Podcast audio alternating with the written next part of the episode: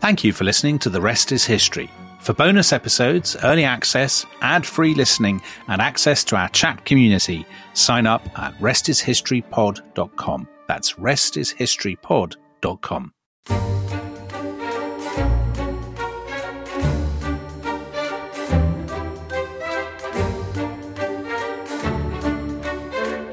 Hello, welcome to The Rest is History and uh, our second episode on oil, the history of oil, the way that it's shaped um, geopolitics over the past century and more, with the brilliant Helen Thompson, Professor of Political Economy at the University of Cambridge. So, in the last episode, Dominic was talking about oil as a curse.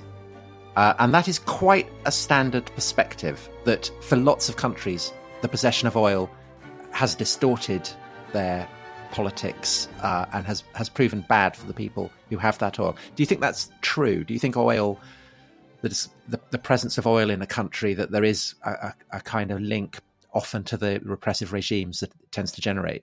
Well, I think the, the really interesting case here is the United States. Right on.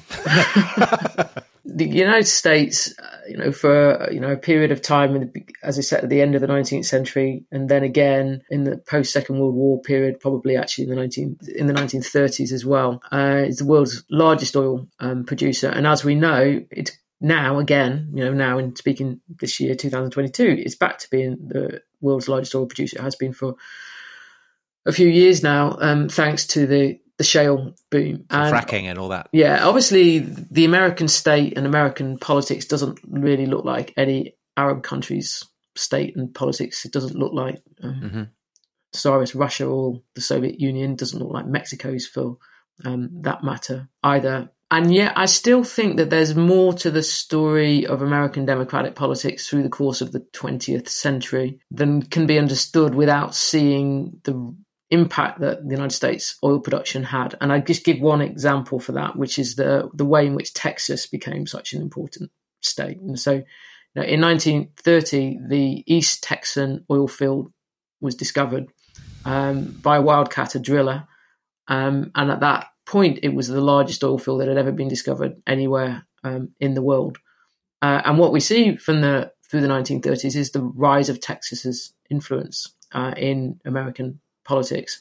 You know, these big figures in Congress, culminating obviously in Lyndon Johnson, who Senate Majority Leader and then went on to become president after after Kennedy's assassination. And you might say as well um, that the ways in which American politics shifted westward uh, as the New Deal era came to an end is bound up with that rise of Texas. If we pushed it a bit further than just the, the Johnson era, even in a country like the United States, oil, where the whole economy isn't running on oil, the whole of the state's finances isn't running on oil, it's still shaping the question of who has political influence in a country's politics. And even beyond that, uh, Helen, I mean, oil, you know, in the 1950s, 1960s, 1970s, oil lobbyists played an enormous role mm. in Washington. I mean, probably unrivaled by any other single lobby group. So you could argue that not uh, even getting apart from the sort of the demographic expansion of Texas or its political, you know, obvious political role, the oil money yeah. plays a massively distorting part in, in American politics.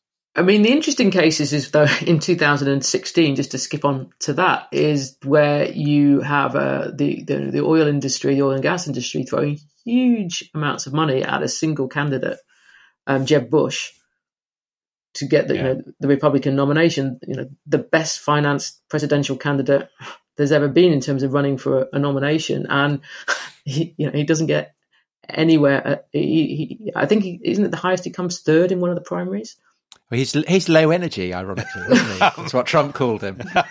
I very stupidly forgot to print off the questions, which is why Dominic's oh, been asking all the questions. Shocking. But I do remember um, there was a question on Twitter with which you engaged about Dallas, mm which was uh, probably the most famous TV um, soap opera in the world in the 70s and revolved around um, a, a, Texas oil family.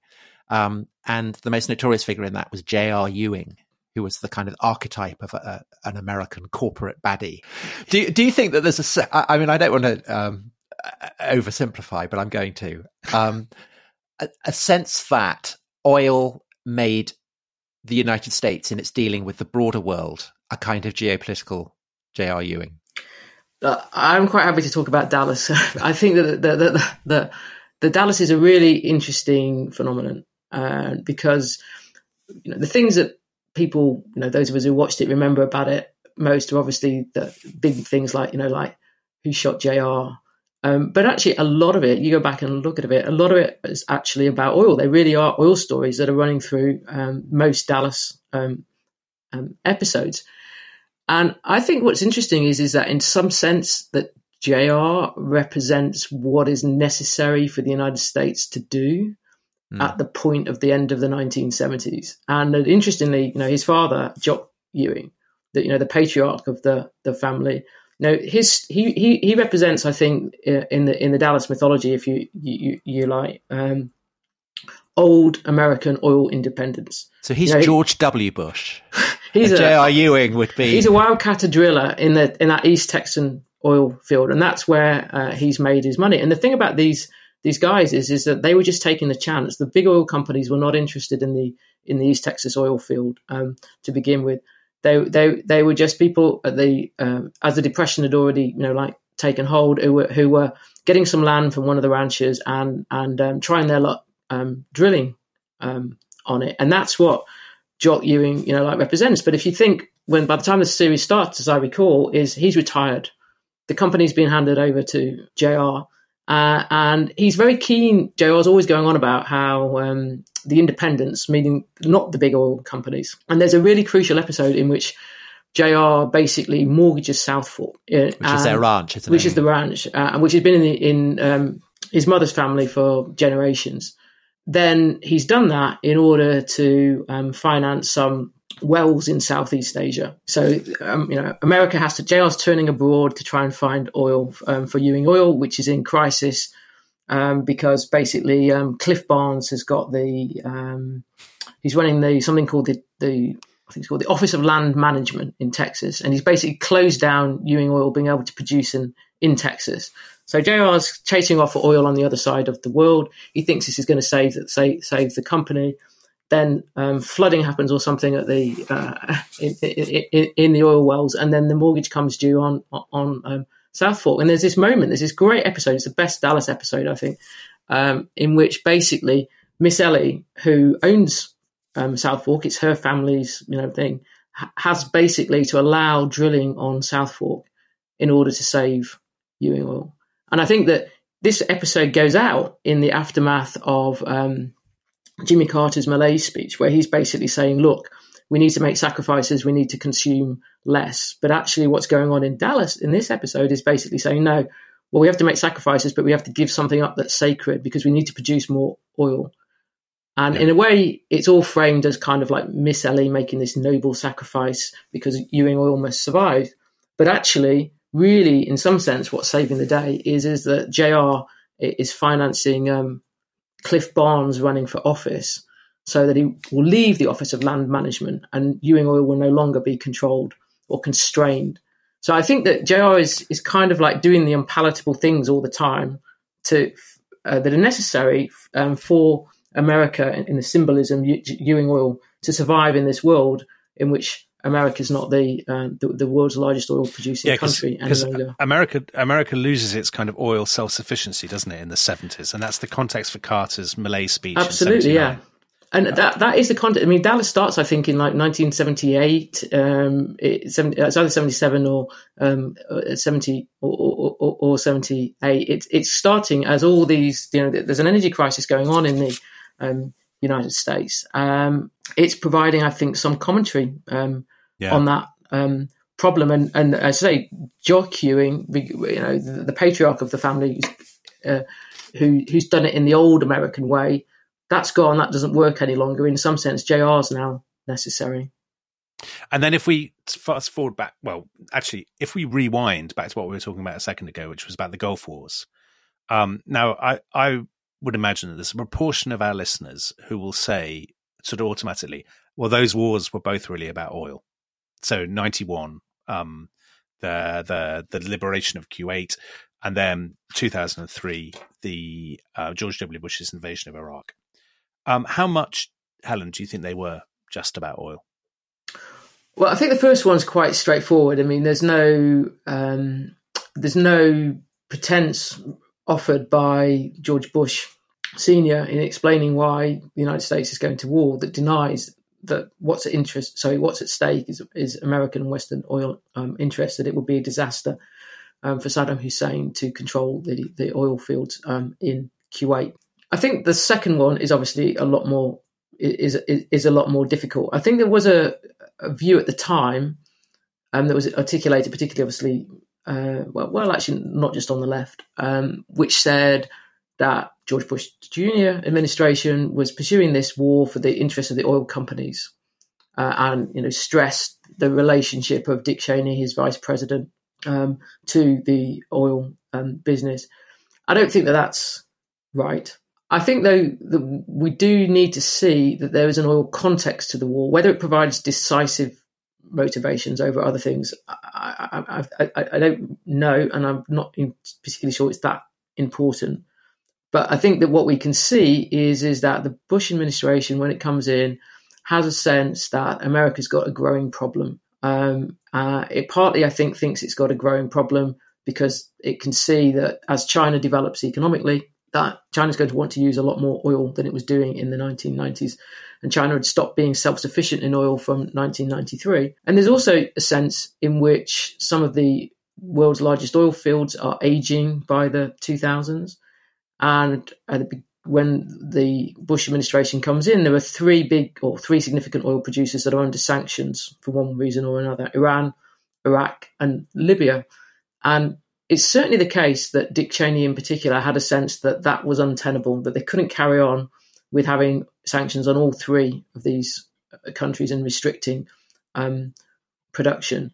So I, th- I think that there's clearly an oil rationale for the Second Gulf War, which is to say, if we can get a, a different government in place in Baghdad, if we can get one that's friendly to Western um, interests, um, then we'll be able to remove the sanctions off Iraq, um, and we'll be able to encourage more production in Iraq, including allowing investment opportunities for um, the, the, Western um, oil um, companies. Obviously, that part of it doesn't uh, doesn't actually work out. But I'm quite prepared to say that oil is a, a very serious consideration um, in the second Iraq War. But it's not just about oil. If we go back to the first Gulf War uh, and its aftermath, uh, and the fact that it involves these no-fly operations, it involves militarily policing the Gulf to stop Iraqi oil getting out because of the, the, the sanction regime I think it's fair to say that actually the, the, military side of containing Iraq that way had become quite difficult, and the French had pulled out of it um, by the time that the Bush administration um, came into um, office. So the status quo militarily, I think, had reached its, it exhausted itself, or was at least becoming more more difficult. Uh, and so an alternative was being sought, I think, on that side as well as on the oil side. So, Helen, we, we talked about the um, the strain of hypocrisy that oil has fostered in American policy. Could we look now at Europe? Mm. Which, I mean, you say for the large European states bereft of domestic oil, the failed bids for energy independence constituted a perhaps decisive part of how European dominated Eurasia came to an end.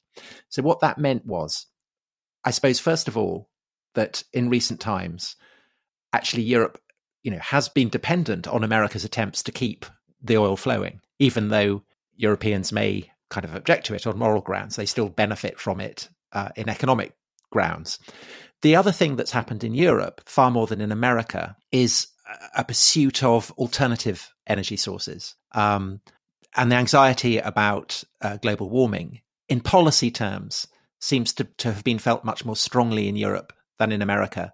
And presumably that's because in America, that option to um, sink oil wells into South Fork, to frack, to kind of develop national parks and smash it up to get oil out is an option in a way that it isn't in Europe. Do you think that would be fair? So there's a measure, there's a, you know, oil, the lack of oil in, in Europe has made hip- hypocrites of us as well.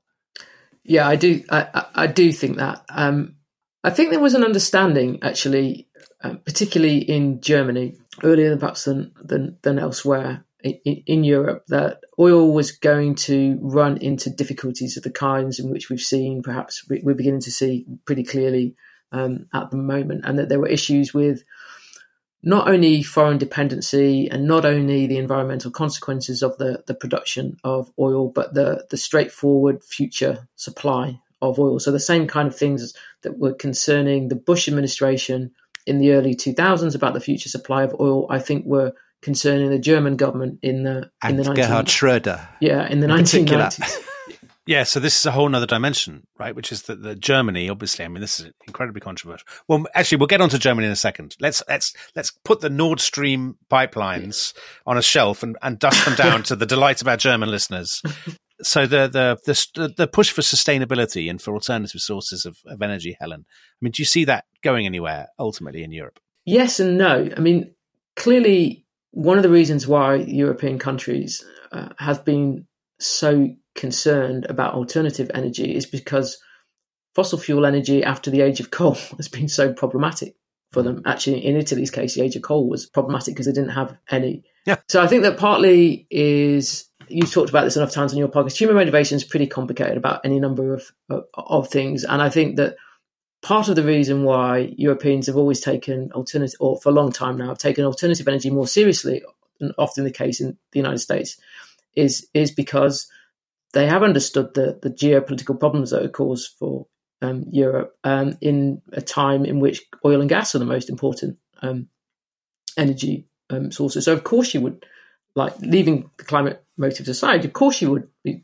hoping that there was a future in which alternative energies would do the same thing, and Europe would be in a much less disadvantageous position than it's been um, during the time of um, oil and gas. And I think go back to Tom's point is is yeah is is that there's been a sudden inclination, I think, amongst many of us in in Europe to sort of to be morally disapproving uh, of the way in which Americans produce oil, talk about it, etc., whilst at the same time benefiting from it. I don't think that many people, whatever that actually in, in, in Europe or indeed anywhere else for that matter, whatever they might morally object to in fracking and, and shale oil, actually would have liked to have lived in the world of the 2010s economically if the shale oil boom hadn't taken place, because we would then have been living in already be living in an era of you know permanently high um, oil prices that would have made economic growth very difficult. And mm. I think that there's a, a, quite strong inclination to turn away from those um, realities because they're not very they're not very palatable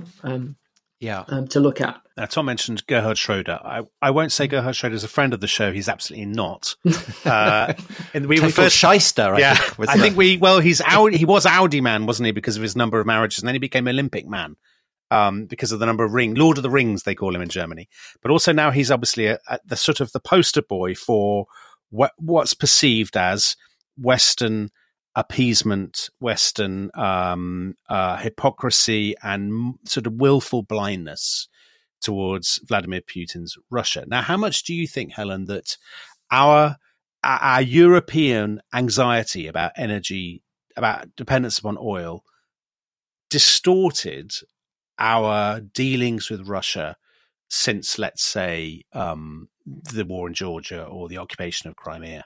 First of all, I think there is to be fair to the European Union and to be fair to Britain, actually, uh, as well, because for part of, part of this story, it was a member of the, the European Union. I think you can see going back to around 2000, so you know where Putin's scarcely been in power, obviously at, at that point, you know, a concern uh, about Europe's Russian gas dependency, uh, in particular, um, which is obviously more um, sort of entrenched because at that point, pretty much all gas was coming through pipelines. it's going through Ukraine, right? The Russian yeah, gas and is going, going through, Ukraine. Yeah, going through Ukraine. And so I think that that that, that you know, the, particularly actually the European Commission at times spent quite a lot of time trying to find alternatives. You know, and I mean, the problem is is that if you say, well, what were the alternatives for European external gas imports? So I not the stuff that was co- not the gas that was already coming in produced in Europe in the North Sea you were talking really about Azerbaijan uh, and Iran. Um, obviously, Iran's its own kind of problem where morality uh, of its regime is concerned, and the Azerbaijani um, or the oil from sorry the gas from Azerbaijan complicated pipeline had got had got to be constructed for that, and there's lots of politics around the gas in um, Azerbaijan.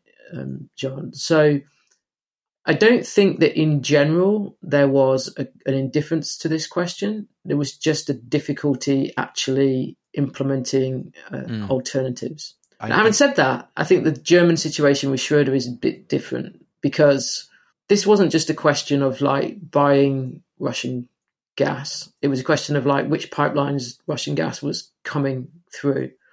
And until that point in late 2005, where his government, in its final weeks in office, made the decision um, to uh, agree the first Nord Stream pipeline um, with um, Russia.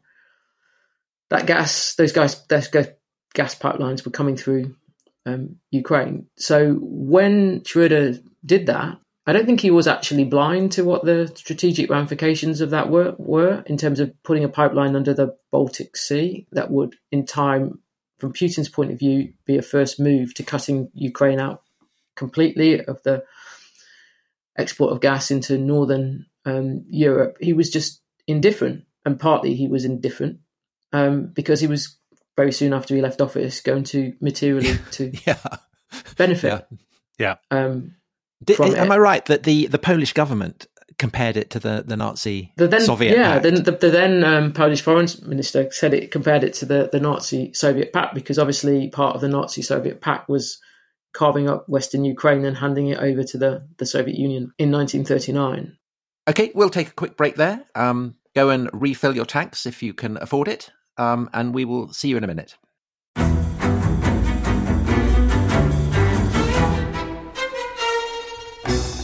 I'm Anthony Scaramucci, former White House Director of Communications and Wall Street financier. And I'm Katty Kay, US Special Correspondent for BBC Studios. I've been covering American politics for almost three decades. Welcome to The Rest is Politics US, brought to you by Goalhanger.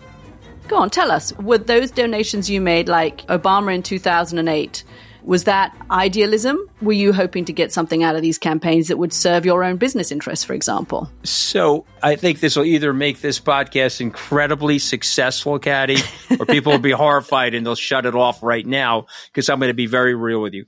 The Obama donation, I had gone to law school with President Obama. We were not classmates. I was a few years ahead of him. It was 2007. He was then Senator Obama. I had a check in my breast pocket. I went over to the senator. I said, Senator, I said, you and I didn't really know each other in law school, but I'm about to hand you a big check. Can I lie to my friends and tell them that you and I knew each other in law school? Well, Obama looks at me, had the best smile in American politics since Jack Kennedy. Forever. Yeah. He lights up. He looks at me and says, I'll tell you what, if you double the amount of the check, we'll take it back to Hawaii. Okay. And I looked at him. I said, You're done. I had another check in my pocket. I ripped it up. I doubled the amount of the check. And I'm going to tell you right now, I've been to more White House Christmas parties during the Obama administration than the Trump administration. In this pivotal year for the United States, democracy and world affairs, Britain's biggest podcast, The Rest is Politics, is launching stateside. Uncovering secrets from inside the Biden and Trump inner circles and how they shape the world's most important economy, but also the global economy too. New episodes are released every Friday morning. Just search The Rest is Politics US wherever you get your podcasts.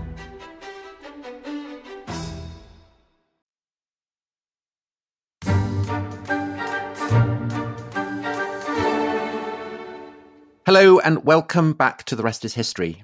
Helen, one of the really striking things about reading your book, um, and especially in the current context, is just how important Ukraine is. I mean, you you keep talking about Ukraine, and obviously you wrote this. It's well before um, Putin invaded Ukraine. But in terms of oil politics, what is the role of Ukraine?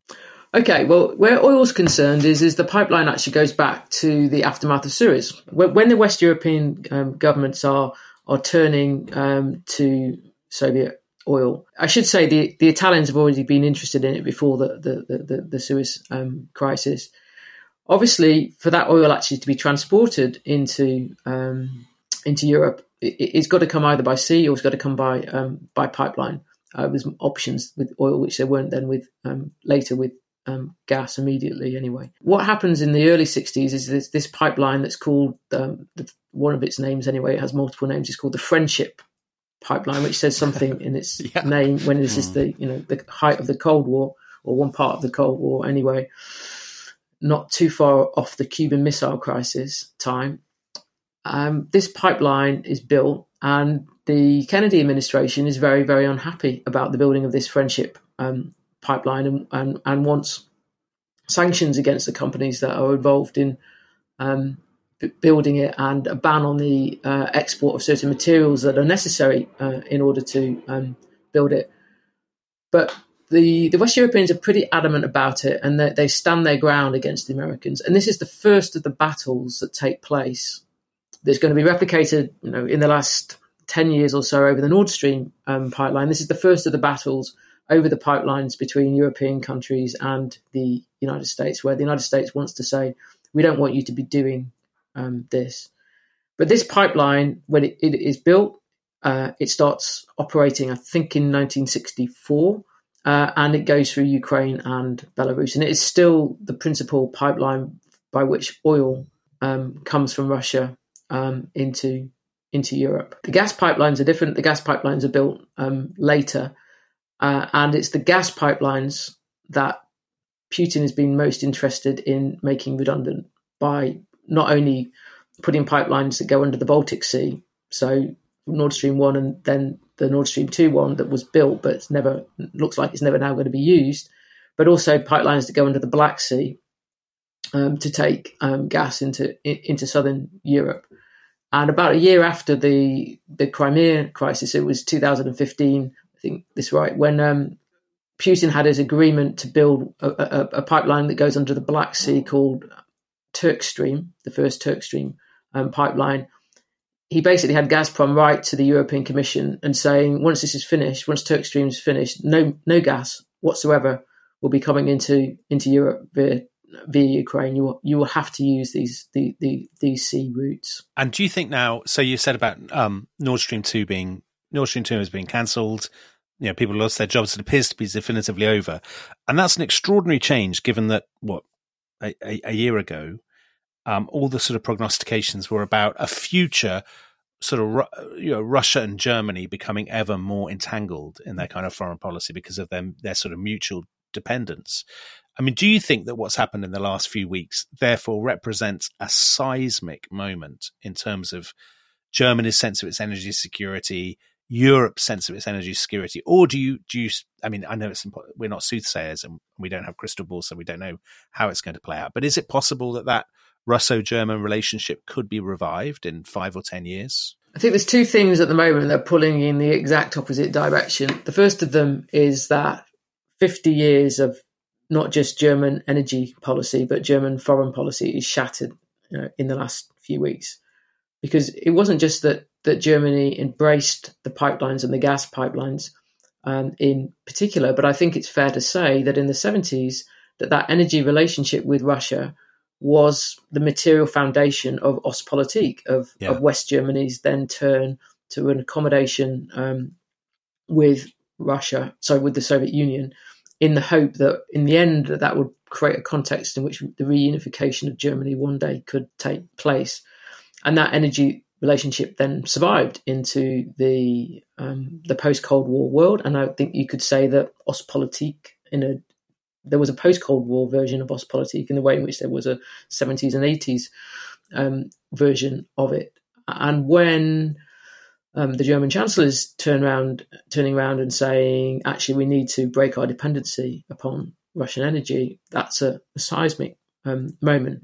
On the other hand, every every day that's gone on since the invasion of Ukraine, um, Germany's been buying gas from Russia that's mm. coming down amongst other pipelines, the Nord Stream 1 pipeline. Uh, and there's no evidence, I think, that that is going to change anytime soon.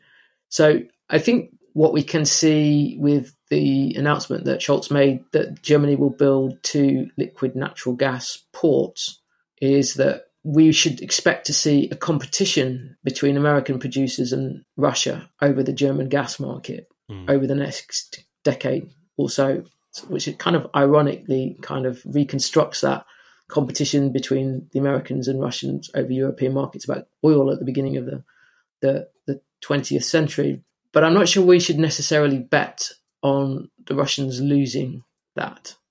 Um, yeah, not least because China's extraordinarily high demand now for gas, which went you know accelerated through 2021, means that there's extremely fierce competition for liquid natural gas and Helen, imports.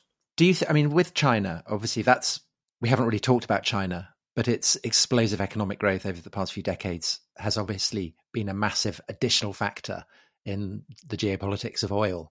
Do you think that um, that Russia may end up in an increasingly subordinate role to China, um, particularly if China comes to Russia's rescue in its current crisis? What impact that might have on oil consumption from Russia and the world more generally? I think that the fact that Putin is overreached um, does strengthen China's overall position in its relationship with um, with Russia. I think, though, that we shouldn't get too quickly to the view that Russia's doomed itself in energy terms and economically by what it's done. However, because it has the gas and oil, quite rightly morally repulsed we are by what is um, happening, because Asia matters at least as much, if not more, uh, in the energy future than Europe. Um, and I don't think there's any evidence whatsoever so far that either China or India is going to turn away from Russian energy.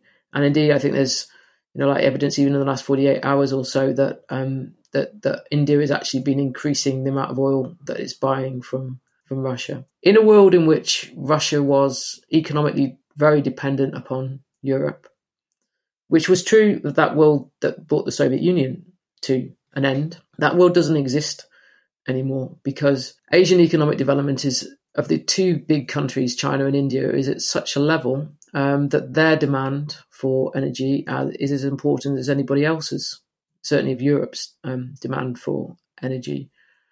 I think that we will see Russia really trying to entrench its energy relationship with those um, countries and might be willing to let go some of it in at least some parts of Europe. Whether it really would let go of competing in Germany, I think maybe competing for the market in Germany maybe maybe another matter. Um, but if oil and gas really matter geopolitically, then nothing's actually really changed in energy geopolitical terms by what's happened in the in the last few weeks. I mean, is is that what Putin has done is militarily pushed Russia too far mm. um, by the looks of it, but I, I don't think that that you can just read off from that and say, oh well, he's destroyed the entire basis of Russian geopolitical power. I don't quite see that. So, if you see this sort of continuity, um, we, we, I mean, I personally completely agree with you. I think these deep continuities are not deflected by even even individual wars or defeats in wars, but that r- runs against something that I think a lot of our listeners will be thinking about, which is um, global, which is the climate crisis mm. and the need to get away from gas and oil. Because the implication of what you're saying is that gas and oil will still be absolutely central factors in world politics for the rest of our lifetimes, which I think they will. Um, but for example, you know, Huell George has a question: Given the the current culture and of climate change, does oil count as immoral now? Do you think there has been a, a, a cultural shift against the sort of the politics of oil, the world of oil, or do you think reality dictates that we'll still be dependent on it, you know, for the rest of the time we're on this earth? I think that there there obviously is a, a widespread moral revulsion against what using fossil fuels um, means. That moral revulsion, I think, can coexist um, with an ignorance about our material dependency upon these energy sources in the present moment. And and it goes back to the fact that, as I said earlier, I don't think lots of people find thinking about that very palatable. Uh, they don't want actually to understand um, just how ethically burdensome um, the energy sources on which our way, way of life depends are. I think it's also the case that there are good reasons, leaving the climate crisis aside, why lots of countries would like to get away from using at least as much oil and gas, and that is is that the the geopolitics around them, as we've been discussing, you know, are pretty destructive and uh, worse than dysfunctional um, at best. And where the supply of oil is concerned, I think we can see that you know there are significant constraints in its future um, supply, um, and that that that would lead to higher prices. It makes economic growth um, more um, difficult. I think where we're heading is a world in which an energy, some form of energy transition will take place, but that will mean that actually more and more green energy is used without that meaning that less and less fossil fuel energy is used because our growth will just keep going up. Yeah, that we'll actually be living in a in a in a more of a multi energy world, uh, and that until unless and until a decisive breakthrough, technological breakthrough on storage um, for solar and wind um, takes place, that would make it possible to electrify many things that are presently done via um, oil. That that that's where we're going to be, and that means that the the old geopolitics of what we've been spending our time talking about um, today, and a new geopolitics around green energy, and particular China's advantageous position in relation to green energy, uh, are going to coexist with each other. So we're going to have an even more geopolitically complicated world because we're going to have the old geopolitics and a new geopolitics happening at the same time. So when you say China's advantageous position with green policy because it's te- more technologically advanced, do you mean? Well, it's two things at the moment. Well, several things. Is, is, is first of all is that China dominates, you know, various bits of manufacturing that are crucial to green energy, solar panels, you know, in in mm-hmm. particular. It's not a coincidence that one of the first two um, products that Trump slapped tariffs on China, and um, when he began his trade war with China, one was washing machines and the other was solar panels. Um, the second is is that at the moment China just completely dominates both the production uh, uh, and the supply chains um, around the metals that are necessary for green energy infrastructure and batteries, um, and that in terms of the distribution of rare earth metals in the earth, it looks like China's in a pretty privileged position. Now that doesn't mean that you know like mass mining operation, large scale mining operations elsewhere aren't going to find these metals, and it looks like the United States is pretty committed to going down that um, route. But no one has, no country on earth, it would seem, has for them in terms of known distribution of these necessary metals. So they're not likely China. to be found in. They're not likely to be found in Dorset. Who knows, Tom? You know, or even in Wiltshire, maybe. Um, well, that's, green and pleasant that, land. That, that was the question I was going to ask. So to be parochial for a second, where is Britain placed in this? Because there's obviously lots more in your book that we haven't talked about. You talk about monetary policy, you talk about um, about indebtedness, you talk about currencies, and you also talk about democracy, and you mm. talk a bit about Brexit. And I just want uh, for the rest of, if we look forward in the rest of the 21st century, where does Britain fit into this kind of geopolitics of energy? Do you think, or are we just part of Western Europe? I think that we can see that by the middle of the 2010s that there was a sense in which, uh, in, in, the Cameron government um, had it, and it's continued since that Britain has to have a more active position in the Middle East. That, in some sense, you know, perhaps symbolically, the East of Suez retreat was over, and we're going back to having some uh, attempt to have some capacity to act militarily in the Middle East in, independently uh, of the um, Americans. I think that in terms of the issues around Russian energy, we are in a different position um, than the other big EU countries. Obviously, particularly Germany, we just were less dependent. In part, that was a, a consequence of, of North Sea oil and gas, um, which you know is not something that, that, that Germany or France um, particularly benefited um, from, and also because once the American shale gas boom um, started, then we embraced liquid natural gas imports. In fact, we kind of had before. I think from uh, uh, the, the, the, first the first liquid natural gas ports have been built earlier than that um, in in Britain, including taking imports from Qatar um, that way. Now, Britain isn't, isn't the only European country that uh, has a, a, significant liquid natural gas capacity for importing. Spain um, does too, but it does distinguishes, I think, from the from at least the German um, position. I think you know the big hope, and you can see this and the way in which Boris Johnson talks about this is wind, offshore wind. I mean, he's quite Boris Johnson's quite keen on talking about um, you know Britain being the Saudi Arabia of of offshore. He loves a big scheme, wind. doesn't he? yeah. He loves a big scheme. And so, um, obviously, where Sun's concerned, we're in a not so good, uh, a less propitious um, position, but we do live in one of the windiest places.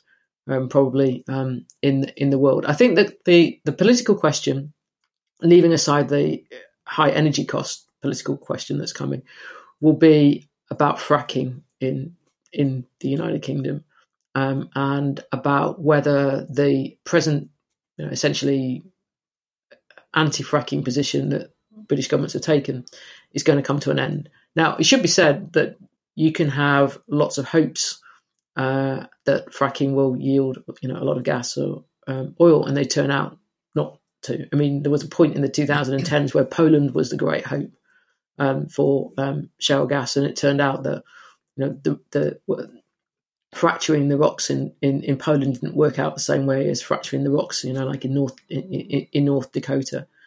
So just the the the possibility um, that oil and, and gas can be extracted that way doesn't mean that actually it will turn out in practice. I mean, you only got to look at the history of some of the big, huge oil drills that turn out absolutely for there to be to be nothing there. There's a famous one in um, Alaska, I think it's called Mukluk, um, where when they when they they spent billions on this, uh, and uh, and then when they when they got there, when they when they found where the oil should have been, it had moved, and they oh. basically said that they were 30 million years too late.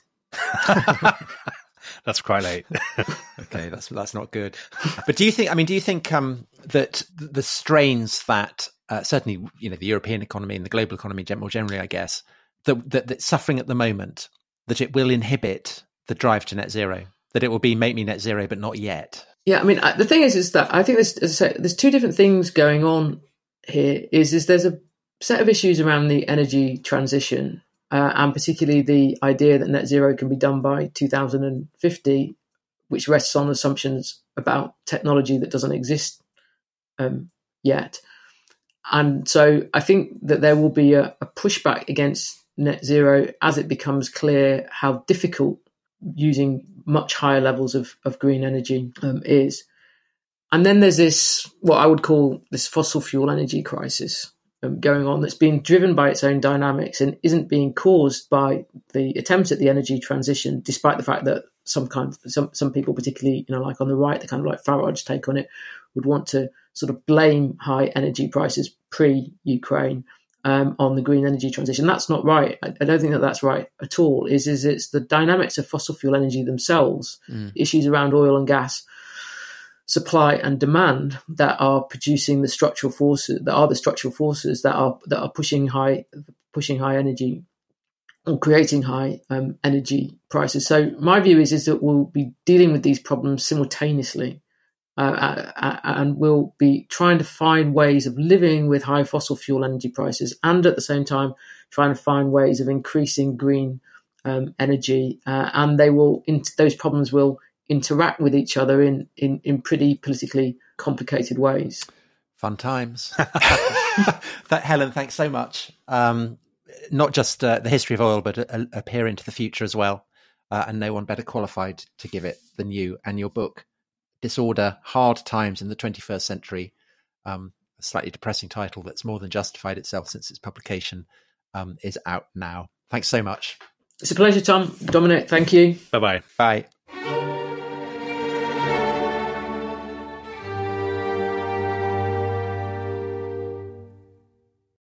Thanks for listening to The Rest is History. For bonus episodes, early access, ad free listening, and access to our chat community, please sign up at restishistorypod.com. That's restishistorypod.com.